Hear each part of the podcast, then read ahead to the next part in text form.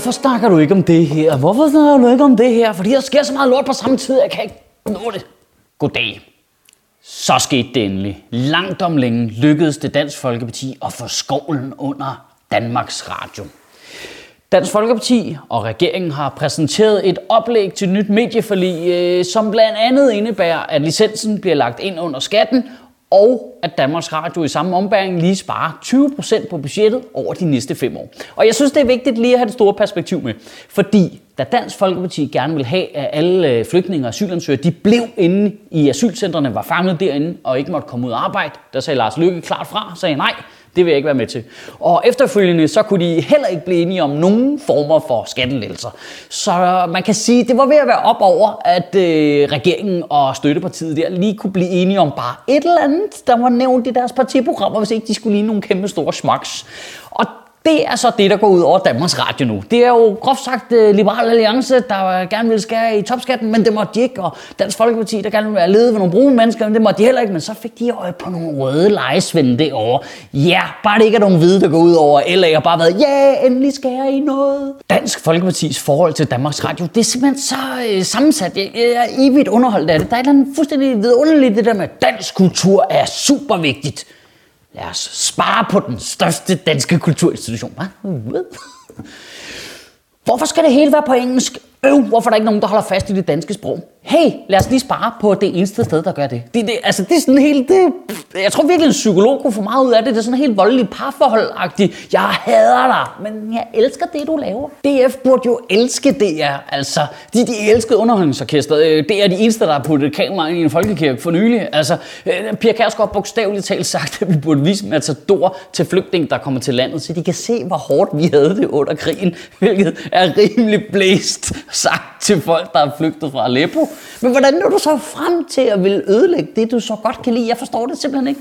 Jeg gad kraftet mig godt at se DR's generaldirektør bare gå ud og sige, når øh, sparer 20 procent, men ved du hvad, det kan vi da sagtens. Så smutter jeg skulle lige ned og sletter Matador, bare lige for at se alle DF'ere smelte hurtigere i ansigtet end folk, der har drukket af den falske hellige gral.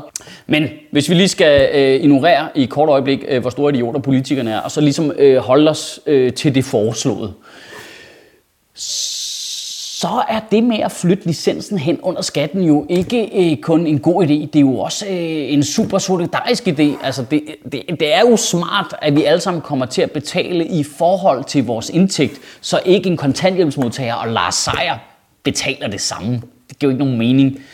Nu ved jeg godt, at Lars Seier formentlig har rykket rundt på sin indkomst på en måde, så han sikkert betaler mindre end en kontanthjælpsmodtager. Altså, men du forstår, hvad jeg mener.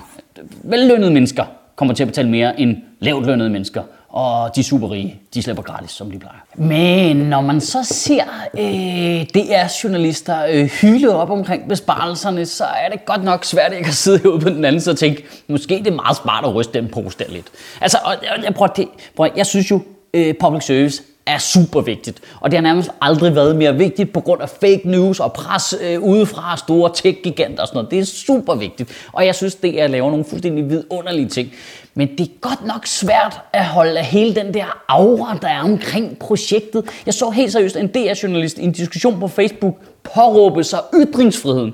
Det er et angreb på ytringsfriheden. Altså, kan du lige komme ned af din tårnhøje hest i to sekunder? Der er vist lidt tynd luft op. Altså, jeg er med på, ved ytringsfrihed, men det er jo ikke en underparagraf i grundloven, at du skal have 45.000 kroner om måneden for at lave fuckboys. Altså, hvis man helt af egen drift bare har givet ubegrænset taletid til Peter Faltoft, så kan man sgu da ikke komme og undre sig over, at resten af verden bliver sådan lidt, fungerer det perfekt derinde? Det er jo ikke så meget politikerne, der angriber Danmarks Radio, som det er Danmarks Radio, der har skudt sig selv i ansigtet hver dag de sidste 10 år. Altså, de har jo selv forringet alt det, der normalt var det, de var gode til. De, de har skåret ned på alle de vidensbærende programmer. Du ved, sablet P1's orientering ned. Du ved, øh, kopieret TV3's reality-programmer, og så bare puttet dem over på DR3 og klistret sådan en pseudo-akademisk markat ovenpå. Bare pff, sådan der. Hvor de har dummet temalørderne så langt ned, og Torben Chris får lov til at lave det. Jeg er jo blevet til Dansk Folkeparti. Mit forhold til det er, er jo lige så komplekst helvede. Og så er det altså vigtigt lige at holde fast i, at selv med en besparelse på 20%, så har Danmarks Radio altså stadigvæk 3 milliarder kroner at arbejde med. 3 milliarder. Og hvis du så tager chefernes lønninger fra der, så har du måske stadigvæk en milliard at lave tv og radio for. I ugen, der kommer, der synes jeg, du skal tænke over det her. Når nu vi øh, trækker licensen over skatten, så er der øh, den fare, at politikerne kan påvirke Danmarks Radio, fordi hvis de tror, at Danmarks Radio og Danmarks Radio ikke gør, som de siger, så kan de give dem færre penge, fordi DR er direkte under finansloven. Det er helt klart en fare. Men for at omgås den fare, burde vi så give den magt direkte til os borgere. Prøv at være redaktør i Danmarks Radio er en sindssygt magtfuld position. Det er et ærefuldt erhverv. Hvorfor i alverden er det ikke på valg? Fuldstændig ligesom en folketingspolitiker. Hver fjerde år, så skal du vælges. Har du lavet noget godt? Har du lavet noget lort? Ellers bliver du stemt ud. Det, jeg, kan, jeg, altså, jeg kan slet ikke se, hvordan det ikke kan være en god idé. Det vil forhindre det værste pamperi, og det vil forhindre dem i at sidde øh, år efter år og lave lort på lort på lort med brødrene prise.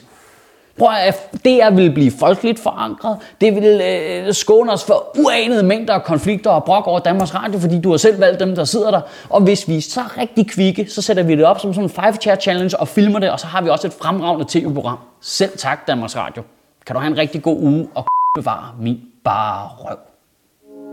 Det var måske lige frisk nok af regeringen at køre med overskriften, vi dropper licensen. Jeg så det bare og tænkte, ja, hvor fedt, og så finder man, vi trækker den bare over skatten i stedet for. Det kan du da ikke. Hvad fanden for noget fup? Kan du ikke bare skrive gratis parkering i hele København? For cykler, altså kun for cykler. Sjøtministeriet lever af dine donationer. På tia.dk kan du oprette et donationsabonnement, hvor du giver lige præcis det beløb, du har lyst til. Og så kan vi lave flere interviews på Nørrebro Teater, flere taler, sende Sofie Flygt mere på gaden. Og hvis ikke du gør det, så er du en big shows.